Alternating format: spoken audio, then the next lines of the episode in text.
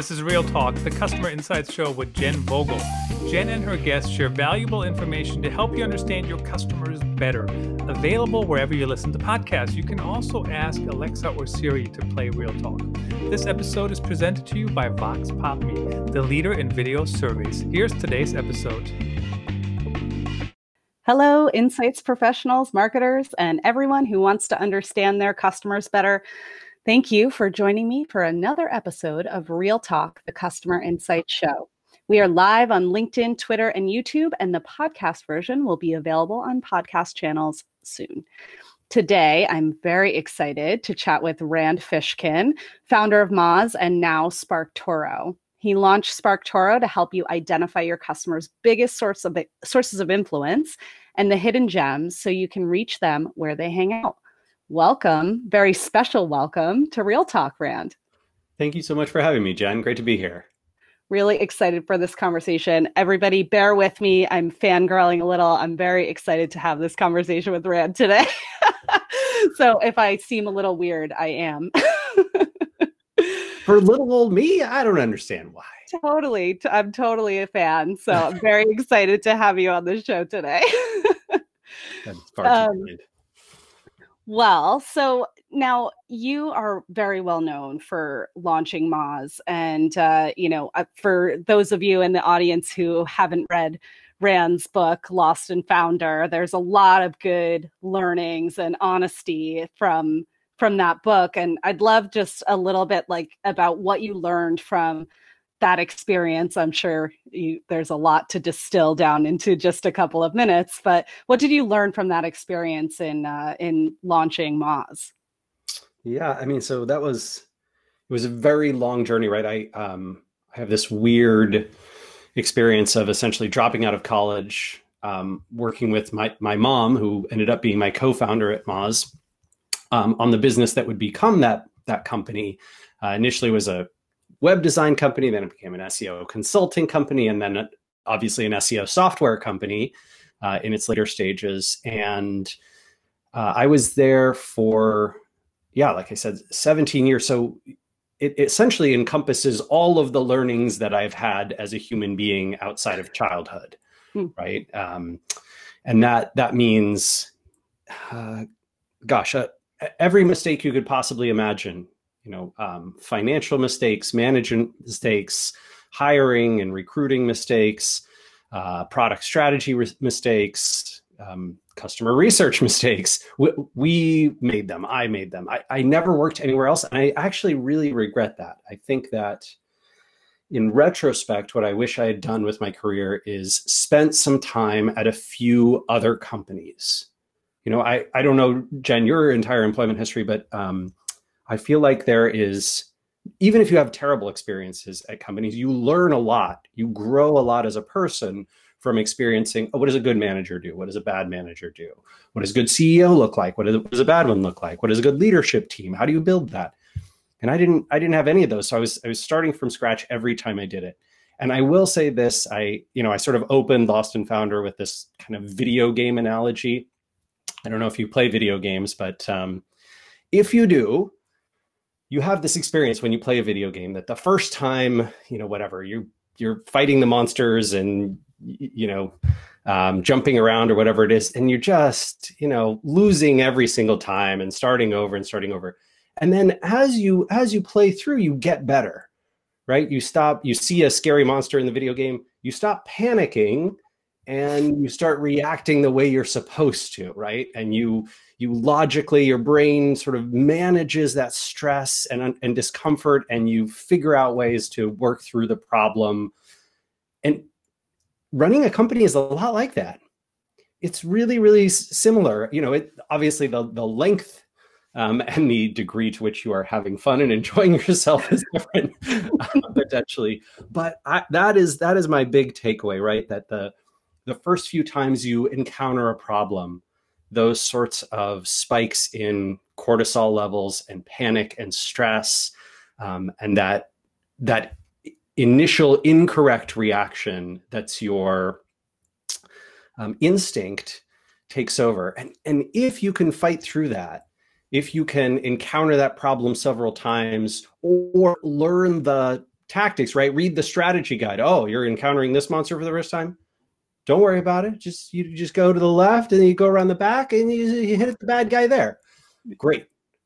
And and this is this is just like you know a product strategy problem oh you're seeing that your product is interacting with customers in this certain way and they are not resonating with new features go back to this process right and here's how to have the kinds of productive conversations and ask the right questions and run the right surveys and send the right emails to be able to get at the core of why these features aren't working for you and maybe it's a positioning problem maybe it's a marketing problem maybe it's a communication problem Perhaps it's actually a feature and functionality problem. Maybe it's a user interface issue. No one's discovering it. And you can you can suss those out if you know what to look for. I didn't know what to look for. So I just ran into the room with the big monster and panicked. that does sound a little scary, but I I feel like regardless of, you know, you mentioned you wish you had worked for some other companies like regardless of where your experience comes from, it is experience and those problems will come up over and over again. And you do have references, you build up references as you go of how to handle them and, you know, the mistakes that you made last time and doing things a little different, regardless of where that experience comes from. Hopefully, each time you encounter that problem, you're doing it a little bit better.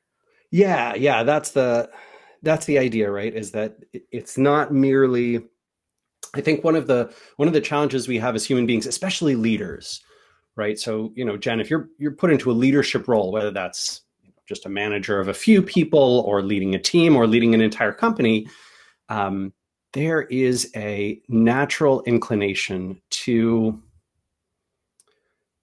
double down on this idea that you're in charge and so therefore your decisions are correct and so you seek out data and information and um, stories that that that try and put you in the best light. And if you've made mistakes, you don't own up to them and talk about them, you know, with emotional intelligence and with um, regret and thoughtfulness. You double down on the idea that this mistake was not a mistake it was mm-hmm. intentional, right? You're trying to make yourself look at this is particularly pernicious, I think, in sort of the historically masculine culture of you know American business. Like there's just this idea of not showing weakness, of like always projecting strength. When you think of sort of the most famous entrepreneurs and CEOs, they, they're not the kind of people who um, thoughtfully express empathy and regret for their decisions. They're the kind of people who are like, I do can too if you follow my seven steps. I hate that crap. That feels like a topic we could spend a lot of time on. oh, sure, yes. Toxic masculinity. I look forward to this discussion. Uh. We'll be in conversation all week. Yeah, welcome to our rabbit hole. yeah, yeah. Things our fathers taught us that they really shouldn't have. Everything we learned in kindergarten that we should have thrown away. I love it. Um, so maybe we'll get back on track. Um, so, I mean, with everything that you learned from your all your experience at Moz and and throughout your adult life, what prompted you to now start SparkToro, and kind of what what have you done differently with this this launch? Yeah. Um, so let's see. First part of that question SparkToro is essentially an idea born from a problem that I couldn't solve at Moz. So, uh, for those of you who, who are familiar with um, web marketing and digital marketing, right? There's there's lots of channels and tactics and options, but but Moz was specifically in the SEO space, right? Helping people with search engine optimization, which is essentially ranking organically one way or another in Google's results of any kinds, right? So how do how do I show up at the top of Google without paying them money to be in the paid search results? And that is a remarkable marketing channel. It's it's truly awesome if your customers and potential customers and community are already searching for the thing or things that you often the case, right? In, in many times, many, oh, I think the live stream's just a little behind. Um, but in many cases, the uh, reality is no one is looking for this precise product, right? No one's looking for exactly what you have to offer. Um, and so you need to essentially reach your customers not through search as a channel, but through some other methodology, through some source of influence that they already pay attention to. And uncovering those sources is really difficult. Like if you want to figure out, for example, you you know you mentioned in the intro, Jen, if you are, let's say you're um, uh, an engineering firm and you've come up with a, an amazing new product for architects. And so you want to reach a lot of architects with this fancy new pro- product, but architects don't search for it because it's never existed before. It's new. Yeah. And so do they do architects even search for the problem that they have or do they think they know how to solve it or they don't even know to look for that? This is a real challenge, right? That's a um, that's a marketing conundrum that can, that search cannot solve. And Facebook ads or Instagram or something like that are going to be extraordinarily expensive because there's tons and tons of people bidding f- to be in front of that audience anyway. So what you really want to do is you want to find out, okay, maybe there are podcasts that architects listen to on a regular basis. Maybe there's trade journals that they uh, read and and follow and visit. Maybe there's social accounts that are popular in the architectural world. Maybe there's websites that are like really well known to them. Uh, maybe there's an event series that I could participate in, or like a hashtag that they use weekly on Instagram and Twitter that I could, you know, amplify my product to there. That would be awesome if only you knew those things. And and unfortunately, um, you know, the, the classic market research process for this is surveys and interviews, which are terrible at revealing sources of influence. Because if you ask an architect, hey, tell me about some podcasts you listen to, they'll be like, oh, yeah, this murder mystery one. Yeah. I know. Like, in what about in architecture world? Um, yeah, I've heard of this this one or two. All right. Well, what percent is really reach those? How many people do we need to interview and survey to get that? it's going to be very difficult to get that kind of data, um, especially at scale with any statistical significance. And so Casey and I, my co-founder and I had this idea like, wait a minute. People already on their public, you know, LinkedIn, Instagram, Twitter, Facebook, Reddit, Pinterest, YouTube, like they have all these accounts. Many of them will say, I'm an X, right? So thousands and thousands of people online are like, oh, I'm an architect at this firm. Great. What if we could crawl that public profile just like Google does and then look at all the things that they publicly share and link to and follow and amplify and talk about and then aggregate all that data together so that you could see oh okay well of the 12,492 architects that we could find in our database uh, 19% have engaged with this Archinect Sessions podcast in the last three months. Okay, that's probably, there you go, 19% of online architects engage with that podcast. I bet it has probably pretty substantial listenership among professional architects in the US. Great, right? That's so. This is where the idea uh, for SparkToro came from. That's amazing. I'm I'm a big fan of the platform. I I was lucky enough to be invited as an early beta user. Yes, and signed up. That's right. I did sign up, and it, it I've been using it for probably um, over a year, and um, exactly what you were saying. Like, I can rank number one for a keyword that has no search volume. oh, I rank for so many keywords with no search volume. Yeah, I mean, you. that is like you know easy like easy to do actually yeah, but doesn't yeah. actually benefit you in any way shape or form and you know being able to identify the the topics that people talk about the you know where they live on the internet. And like you were saying like you can't really ask people because you know a lot of it is subconscious right? Like i'm just yeah. i'm scrolling through stuff. There's people i follow and i pay attention to what they say on twitter but i couldn't tell you what their name is you know? Um and yeah, there's and just so much gonna, content out there. Yeah right and and you're just not going to get that um you'll you'll generally get all sorts of bias baked into the answer to that question and trying to ask people to give you those answers in a survey and give you more than two or three of them really really difficult. Whereas you know if you if you get this data from thousands of public profiles um, or tens of thousands, depending on your audience size, uh, you can really, really dig into, you know, the, the gritty details of the numbers and say like, oh yeah, okay, we could um, advertise in a popular, whatever website like Wallpaper or sorry, like um, um, Wired or something or Mashable, right? And oh, okay, well, like 18, 17% of our, our architects, you know, have visited one of those websites or shared one of those websites. Okay, that's that's not terrible. But what if, what if we could find something that is hyper specific in our space that's paid attention to by even more, and the advertising rates or uh, are even cheaper, or they take guest editorials, or we can do co-marketing, or I could pitch to speak at one of their events, or you know, be a guest on their podcast, or whatever it is there's just a lot of opportunity, unexecuted marketing opportunity in those spaces because it's really hard to discover those sources. And this is, frankly, Google and Facebook have in their duopoly, you know, control of advertising interest.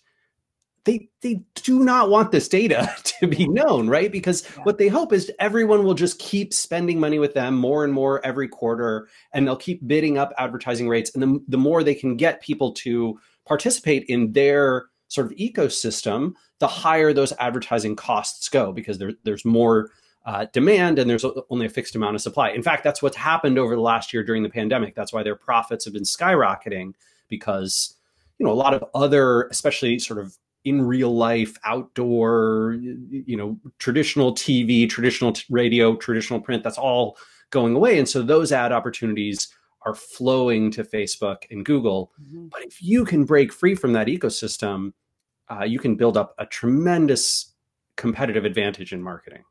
Yeah, 100%. Now, you're uh, kind of you and your co-founder are, are running SparkToro a little a little differently um, than Moz, and I've heard you describe um, I've heard you describe SparkToro as the, the goal of SparkToro is be, to be a zebra as opposed to a unicorn. I'd love to hear, like, from your own words, what that means. Like, what's the difference? Yeah. So, unicorn has this um, classic venture capital uh, meaning, at least in in uh, startup culture. So, the the idea is a unicorn is a startup that has been valued by its investors at a billion dollars or greater, and um, the reason that venture capitalists care so much about kind of that particular number um, is that they are looking for exceptional returns on a very small number of their investments. So if you're a venture capitalist, um, say you and I, Jen, we start a venture capital firm. We'll we'll call it uh, uh, Real Talk Investors, and and Real Talk Investors. Um, you know, we're going to put on our our vests you know, with the little logo over here, and uh, we're going to get our tall iced drinks, and we're going to walk into a bunch of, you know, family offices for super wealthy people and endowment funds at colleges and these kinds of things, and we're going to pitch them on why, if you give your money to Jen and Rand, we will take, you know, three hundred million dollars. And we will beat the market's rate of return by investing in a bunch of early stage companies.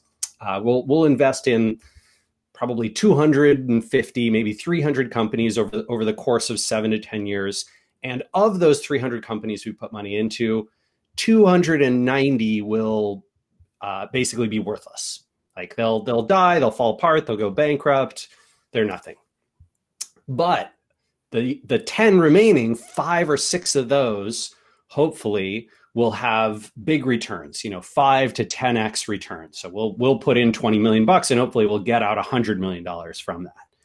Uh, and two or three of those companies, if we're if we're lucky, right, if we're a great fund, will be worth you know a billion dollars or more, and they'll return a 100 million plus. They'll basically make the whole fund for us this is the model of venture capital, right? The, the entire um, structure and system, it's essentially set up as a big tax dodge. In the 60s and 70s, a bunch of VCs lobbied the federal government to get the capital gains rate brought down, blah, blah, blah. But thanks to this tax dodge, um, you can you know invest uh, money in early stage companies and you pay very little, even no taxes um, on your first like $10 million of gain in a, in a company uh, and the the idea behind this is that for, for whatever reason, right, that statistical belief in that industry is 95% of companies will die, a few will be worth a billion dollars, and the, those will be the unicorns, right? That, that we're all seeking, we're all going after. And I think, and Casey thinks, a lot of people think um, this model is super, super unhealthy, right? It mm-hmm. very obviously, I think one of the most obvious things it does is deeply contributes to income inequality, right? If you if you are having, you know, 295 companies, 290 companies fail, and one or two companies make a billion dollars, what guess what you're doing, right? You're essentially saying like, okay, more money for the 0.01%, nothing for the 99.9%. mm-hmm. That that sucks. I hate that. I don't want to participate in that um, world. That that sounds bad to me. Uh, you also sort of further monopoly power and control, right? Because a, a venture capitalist is really looking for a new entrant that's going to be the you know airbnb google amazon apple facebook um, of its field they don't they don't want competition they want one player that they've invested in to own the whole field that's really where those big wins come from um, and I don't, I don't think that's a great thing either so I tried to. That's what Moz tried to be. Right? Moz wanted Moz to be, and I was working hard. Raised thirty million dollars. You know, built it to fifty million in revenue a year. Um, was hoping to get to yeah that billion dollar valuation someday. Um, and there's there's a lot of problems with that model. It's it's not great for a ton of people, including employees uh, and customers. It's not not super great. And so with SparkToro um, there, there's a great uh, group of folks. I believe it is. Um, so let's see. The the there's there's four women behind it. Um, this movement, I think it started with an essay called "Sex and Startups," um, and it's it's a great read. I, I highly recommend it. But they um, they talk about this idea of zebras rather than unicorns, right? So essentially, sustainable long term companies that can that can run and make their employees and their customers and their community um, happier, better places by by their existence, and that really, really appeals to me. Um, so yeah, you can you can look it up, but we're we're trying to build a zebra company that we can work at for a long time that has a low odds of failure rather than teeny, teeny, tiny odds of becoming a billion dollar company. Mm. So it's really more about like consistent growth and customer and employee value as opposed to rapid 10x returns. Yeah, it's it's sort of the anti-blitzscaling yeah. philosophy, right? Slow and steady, happy to be the tortoise. Get to a million dollars in revenue, we're happy with that.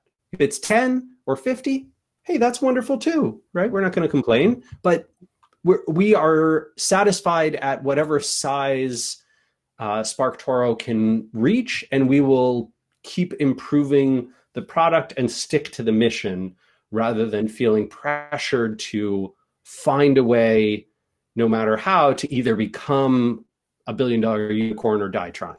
Mm-hmm. Amazing. Um, so, how did you first bring SparkToro to market? Uh, yeah, it was a it was a significant process. I'm sort of a um, I'm a contrarian on a bunch of things, Jen, and one of those is uh, the idea of the MVP. Are you familiar with this? Right. So Eric Ries's Lean Startup book kind of um, popularized this concept of a minimum minimum viable product, and the concept is you you launch something that's really crappy but does a bare minimum job of kind of solving the customer pain point problem so that you can prove and validate whether you have a good product idea. Um, there's a lot of good things about this, right? Because you, you can do it hopefully very quickly. Um, you don't have to invest a ton if you've made a mistake, right? And and there is no demand for this product or this problem isn't uh, as painful as you th- thinking goes into it. But there's also a big um, problem, and that that problem is if you launch a minimum viable product, many people, and, and many people see it for the first time, they will remember their experience with that product. They will not, you know, longer term in the future kind of go, oh, I, I see that this is a promising product and someday it could be great. And so let me give the team time and, you know, we'll see where they get with this. That's not how people think, right? If the if the first Tesla was terrible, uh, would would Elon Musk really have gotten all the sort of government loans and all the positive press and all the like he's a genius? No, they would have been like, well, he's a crazy person. This was to be expected, and you know, um, it's still kind of a miracle that that it, that it runs at all. But um, uh, this is the philosophy that we took to heart, right? We we realized that SparkToro, by virtue of the fact that lots and lots of people in the marketing universe sort of know me already and follow me and and pay attention to me on whatever social channels and had subscribed to get the you know like yourself right? You had signed up for the beta list mm-hmm. um, to be in SparkToro when it when it launched. Um, and we invited you to the beta. Uh, we knew that we had to build a product that from day one was robust and impressive. And so um, we did a couple of things. First off we did a lot of validation that the that our theory that if you aggregate all of this social public social data you can actually get out useful results. That was kind of the first test that was probably the first six nine months um, to build up a database like that and then to start running queries against it and see if we could get there.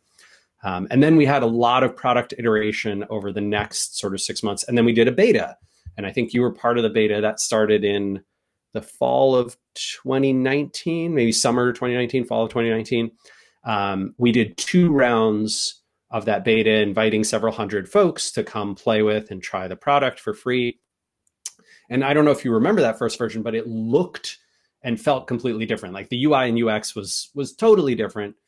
We got a lot of feedback about that. Um, and over the holidays in yeah at the end of 2019 we basically made our big change and then 2020 um, we're like almost ready in february to launch and then there was this coronavirus case at a nursing home near hmm. us. yeah. Um, and so that, um, I mean, it threw a monkey wrench in so many people's plans and hopes, but, hmm. um, and, and, you know, cost a tremendous number of lives. So it's, it's just uh, unimaginable tragedy, but also, you know, as far as it relates to SparkToro, um, really put a uh, damper on our thoughts about launching. So we delayed our launch a couple of months and then finally did launch in April. Um, but by that point, thankfully, we had had a lot of great feedback and input and a bunch of iterations. Um, we hired some consultants, uh, Elevate consultants, which is uh, Claire Suellentrop and Georgiana Laudy, and they helped us run that beta process and analyze a lot of that feedback, take that to heart, um, fix things up. And so when we launched, you know, it it only took I think it took four months for basically from April, five months to September. Um, we were we sort of were able to grow fast enough to get to profitability, and then have been operating it ever since. So we just yeah we just celebrated our one year since launch.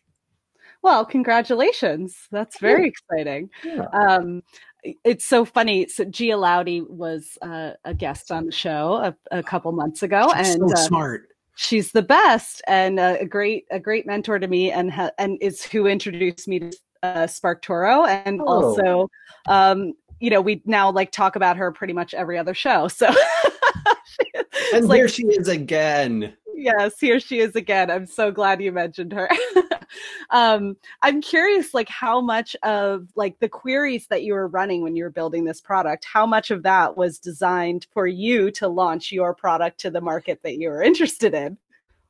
Like, were uh, you kind of you know drinking your own champagne? Yeah, yeah, definitely some. And and the one of the reasons that we did some validation in that little you know in in marketing universe is because we know it well so we couldn't hide bad results. You know, if I search for my audience frequently talks about architecture or my audience uses these words in their profile, chemical engineer, I don't know anything about those worlds.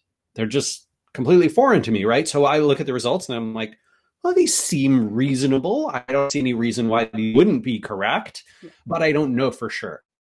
But when I do searches in marketing universe, I'm like, yep, yep, yep, that makes sense. And then, you know, occasionally, hey, what why is this one here? This that doesn't make sense to me. Can we figure out what, what's causing that, or you know, is there some root problem underlying this? That sort of thing. One one of the problems we had early on um, was that you know a lot of accounts and sources of influence were like in the I would say like political and um, news world, which is what a lot of people do on their social profiles, right? Facebook, especially Twitter, especially, and so had to do some controlling for that. We basically had to say, oh, if an account or celebrities, right? If an account is globally popular, essentially, you know, a high percent of all users follow, engage with, talk about a subject, a, a person, an organization, uh, then we need to not show it by default in the results. And we need to look for what is unique about this audience that you searched for. And, and once we did that, you know, the results just immediately became stellar. Like it, just started looking great. Everything looked hyper relevant. Um, you can, in fact, go into SparkToro today.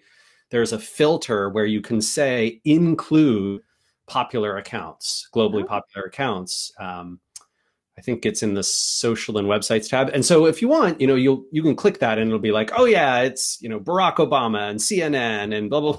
You're like, okay, yeah, sure. I guess lots of architects, you know, pay attention to those people and publications, but that's not really what most people who are targeting arts are looking. Yeah.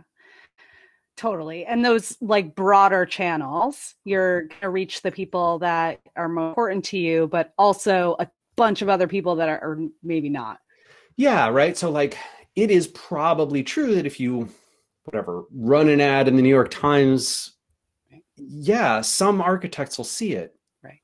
But that is it is it worth your money, right? Like that it, it's too broad a group unless you're sort of a big consumer product group company just doesn't make sense the targeting's off. Yeah, totally. If you've got a really broad audience it makes sense, but Sure. Otherwise, you know, you're not we're not going to spend the spend the cost to advertise in the New York Times most likely. Yeah, um, yeah, it's like, "Oh, well you you know, you have a mortgage refinance. All right, your target is everybody with a mortgage." That's mm. so broad and there's no way to, you know, this is one of SparkToro's weaknesses. If you if you reach real estate agents, SparkToro is great. If you want to reach homeowners, SparkToro is kind of terrible Right. Nobody says in their online profile homeowner. Right. Right. That barely any identifiable online behaviors that could help separate someone who whatever owns their home versus rents there's no identifiable behaviors for people who have paid off their mortgage versus haven't right so how I want to talk a little bit about the importance of kind of understanding those sources of influence of your customers when you do have a sort of identifiable target market. And how can companies use that information as a competitive advantage? Oh, yeah. Um, so I think th- this boils down to a whole bunch of um, kind of tactics and strategies and problems that you are you know you need to solve or that you are facing. And so SparkToro is not a oh everyone should subscribe to it. It's you know it's it's necessary for everyone. It's really a point solution when you have this problem. So if for example, you know you are someone who says our marketing engine is running just fine. I'm happy with our targeting. I feel like we do, you know, a good job with all of the channels we invest in and I'm not looking to change those up really want to do is get more from the channels we already invest in. Could SparkToro maybe be helpful uh, in a couple of places, right? If you're saying like, oh, we want to optimize our Facebook ad spend, you could probably pop into SparkToro, search for your audience, find them, look for whatever hashtags that they might be using on Instagram or topics that they're paying attention to and talking about, Facebook pages that they're following, and then use those in your Facebook ad targeting that's probably like one month subscription, right? You just jump in, you do it one time, you jump out, maybe six months later, you do it again.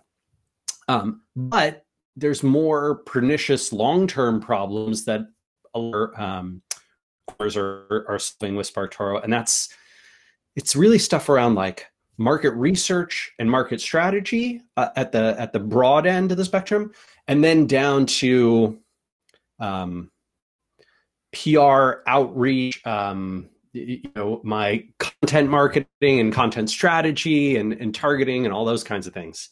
And uh, that is where, you know, this this data, no matter how you're getting it, you, you need it to answer these questions. If your challenge is where should I reach my customers and potential customers outside of just Google and Facebook's ecosystem so that you know so that three things can happen. One, so I can build a competitive advantage over folks who don't. Two, so that I can have marketing channels that are sending me traffic even when I and and value even when I'm not you know pouring dollars into these expensive ad platforms. And three, uh, when I am better known in a space, right? So when you've heard of a product, heard of a brand, the ads work better too, right? So you you get um, more return on investment by running an Instagram ad, a Facebook ad, a Google display ad, ranking in the Google search results, uh, you name it.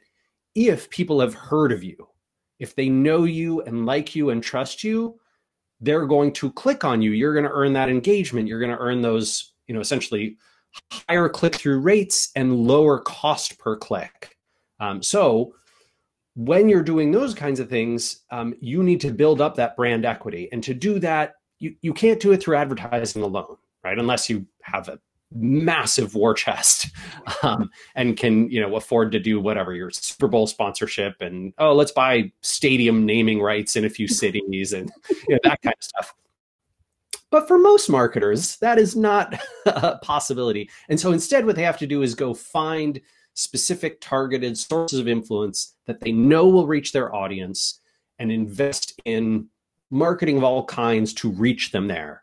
And so one of the things that uh, a lot of folks do in SparkToro is we, we have this feature called lists where you, you know, you, you run through a search for several facets and variations of, of how your audience might describe themselves or their behaviors. And then you find, oh yeah, okay, I like this podcast and I like these three YouTube channels. And yeah, I want to go after the hashtags. And uh, oh yeah, these uh, social accounts look really good to me. And these press sources they look relevant. These websites, da, da, da, you add them all to a list. You know, you sort of check boxes and then say add to list, and then that list um, populates with contact information, whatever email addresses and social contact info, and then you can sort of export it and do whatever work you're going to do. That work could be, hey, we're going to target some ads at these folks, or it could be, oh, we're going to email these people or we're going to dm them on instagram or we're going to uh, send them a message on twitter or we're going to reach out to them on linkedin we're going to get an introduction from our friend who knows them. Hey you know uh, gia you know jen at real talk. Could you introduce me and see you know maybe be a good podcast guest? That's not that's not how this happened i don't think maybe this is is that no. how happened? No, okay. No, no although I, if if you didn't if you didn't say yes, I might have called her. That might have been the second the second way to to get you on. but so right, but these are these are the kinds of so it's used by uh, podcast hosts and event organizers too, right? So they'll they'll basically say, "Hey, I know that I want to reach this audience." How do I find guests that are followed and paid attention to by that audience? aha, I can use SparkToro to see okay, I want to reach uh, CFOs in Canada, right? Oh, chief financial officers in Canada, they follow, um, gosh, uh, what's her name? Michelle from Clearbanc, the the founder, one of the co-founders of Clearbanc. I think she was on the Canadian Shark Tank. Anyway, oh, let's let's see if we can invite her on the show. Oh, okay, uh, Rand knows her. Obviously, you can't remember her last name off the cuff, which is really annoying. I think it's Romanov. Roman. Romanow. That's what it is. Michelle Romanow. Um, and so, right. So like, okay, that's the kind of thing that that is super useful to whatever an event organizer who's looking to put together a great webinar or or have a live stream or you know bring someone to their YouTube channel who's going to get them to in front of the right audience that's um, you know that very tactical use of SparkToro. Yeah, totally. And what you were saying about like your advertising is going to be more effective when people know who you are. Like that's exactly what I've used SparkToro for is like that journey mapping and understanding like where do I need to reach people when they have no awareness of us yeah. or you know where do i need to reach people when they do have some awareness of us but they haven't quite engaged you know and really mapping out that journey for all the different personas that we service and i think one of the other things that's been really interesting for me to discover using SparkToro is you know we kind of we make assumptions that our personas we focus on what's different right? Mm. What's different about the personas that we service and how do we need to talk to them differently or reach them differently? And uh, sometimes there's uh, some very obvious common threads that maybe we hadn't thought of or hadn't identified. And when you yeah. start to see how similar your different audiences are then you can market to them even even more differently because you start to realize like hey they're actually struggling with the same problem and they're looking to the same sources for solutions. And and that that makes for a totally different strategy than totally separating them and assuming they're like so different from each other. Sure. Yeah and uh, there are a lot of folks who who use the tool to sort of um, make their personas more data driven which i mm. think is really smart right? Um, i i don't know about you jen but i have this i wrote a blog post about this. I have this sort of uh, hmm, I don't want to say anger toward, but uh, frustration with, let's say frustration with um, classic persona models, mm-hmm. because my, my sense is that they're very stereotyping and reductive. Um, so, you know, oh, okay, we saw that, whatever, our audience matches um, these sorts of uh, gender, age, education, uh, race and ethnicity, geography, blah, blah, blah, blah, blah. Okay.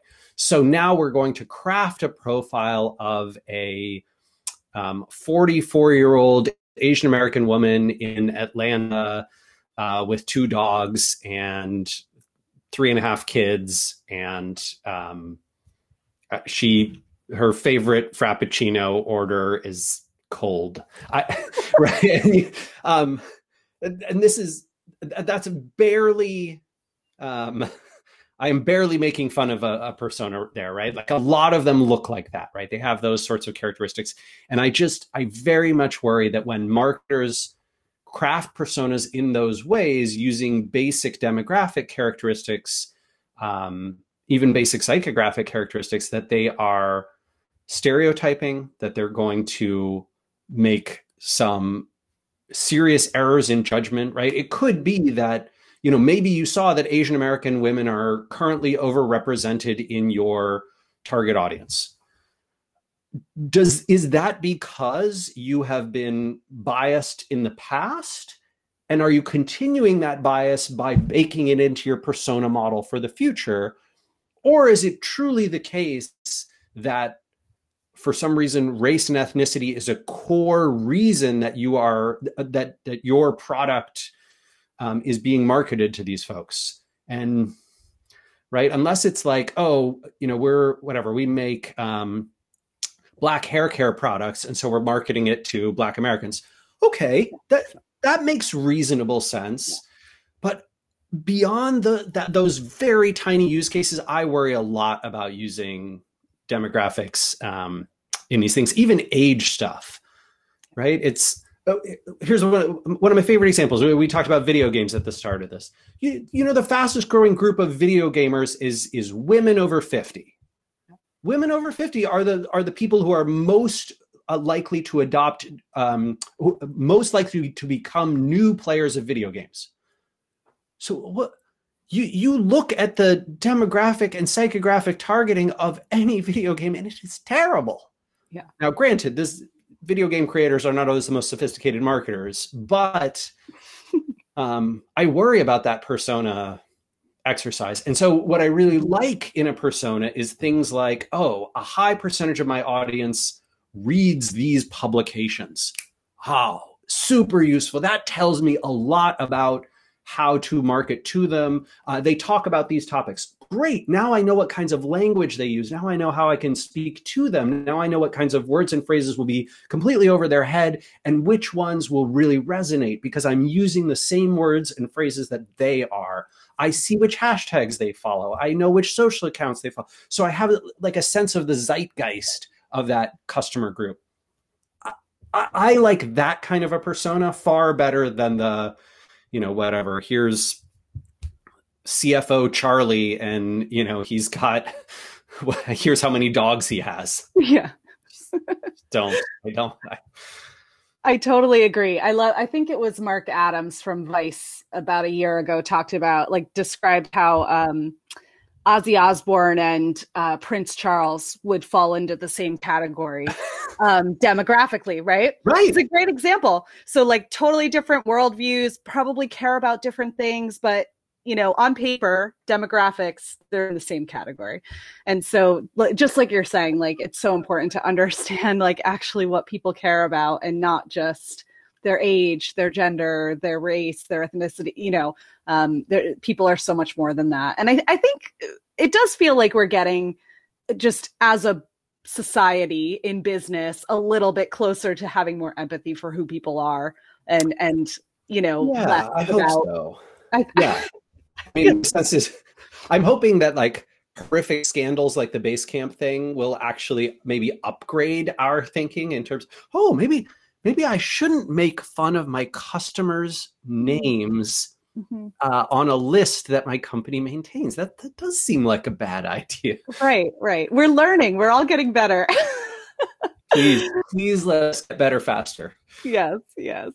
And I just um I'm curious, like, what your thoughts are. Like, can you know too much about your customers? Like, is at some oh. point does all this information become a little bit creepy? Uh, so I think there's there's two vectors on which I do have concerns about that. Um, one is when it violates um, privacy that people really care about, right? So like, so when um, when a lot of marketers talk about privacy they are often talking about um, digital footprints and like following your customer around. Oh, you visited the SparkToro website, and then you know a couple days later you saw a SparkToro ad on Instagram. That's creepy, but it's not really problematic. There's no there's no security violation. There's no risk of harm. Um, nothing bad can or will happen to you from exclusively that. However, there are lots of privacy um, issues in terms of oh what if you could individually identify you know like oh we created this demographic ad group on facebook and we were able to whatever persuade a bunch of black americans not to vote which mm. which is something that you know the, the, trump campaign did successfully in 2016 right and and this is like a, a scary story now what if uh, there's privacy issues around um, hey we targeted um, certain vulnerable groups of people with uh, an app that installs itself on their phone and then causes real security problems and has security flaws and thus you know whatever people can get their credit card number or their social security info or blah blah blah blah blah. Those are real privacy problems and unfortunately those get conflated um, a lot in the media and press. I think that's that's a generally bad thing but i do think you can with too much hyper personalization of marketing data, especially at the platform end of things, you can have problems. So one of the things, well, SparkToro does a bunch of stuff here. Um, we don't collect, there's a lot of types of data we don't collect. And then there's types of data that we do see as we crawl uh, these platforms and we just toss out. So for example, names. We don't, you know, we might have, Jen, we might have your profile in our database and we might have something like whatever, podcast host um, and you know um, Connecticut and and stuff like that. But we do not have it associated with your name, so you can't you know you can't for example go and see like oh okay hey those 3000 architects. Tell me all about those 3000 architects.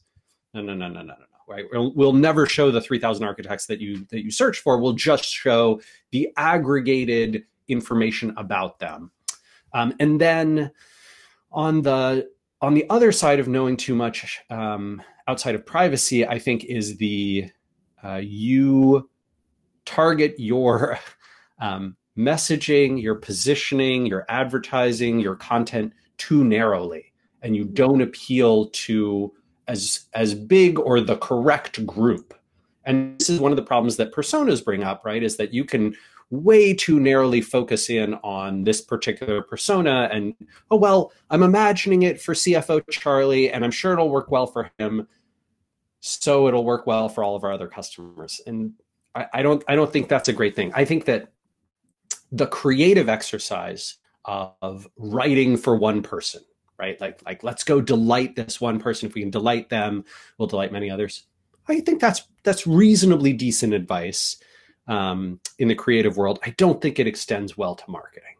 Mm. I think I think that marketers do have to recognize and have empathy for the fact that different people are different, and there are you unless you are selling one thing to one person, like oh well, I'm selling a yacht to, you know, whatever. Uh, Bill Gates. Okay, well, you know, fine. I, you don't have to do a whole lot of marketing except like um, are you recently divorced and dominating the um, what is it vaccine distribution around the world? This yacht is for you. Um, that might be fine but every other marketer on the planet needs to consider that their group of people are made up of a diverse cohort uh, of individuals and not get uh, overly fall overly in love with their singular persona that they might have used to reduce them to to a one person idea.